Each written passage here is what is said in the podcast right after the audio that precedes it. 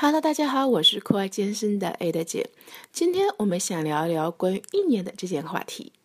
Ada 在健身过程中会发现，很多人一边聊天一边运动。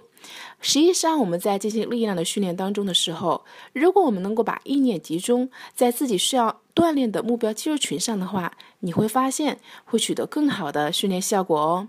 所以，下次我们在训练的时候，不妨集中意念在自己的目标肌肉群上。你会发现取得的效果很不一样哦。Hello，大家好，我是酷爱健身的 Ada 姐。我们的节目自开播以来，受到很多听众朋友的支持和鼓励，Ada 在这里一一表示感谢。有你们，我会更加努力哦。我们的公众号也推出了，请大家搜索“见人见语”这四个字，关注我们的公众号，就可以扫二维码入我们的微信群，我们可以更加直接的交流哦。期待你的加入，我们不见不散哦。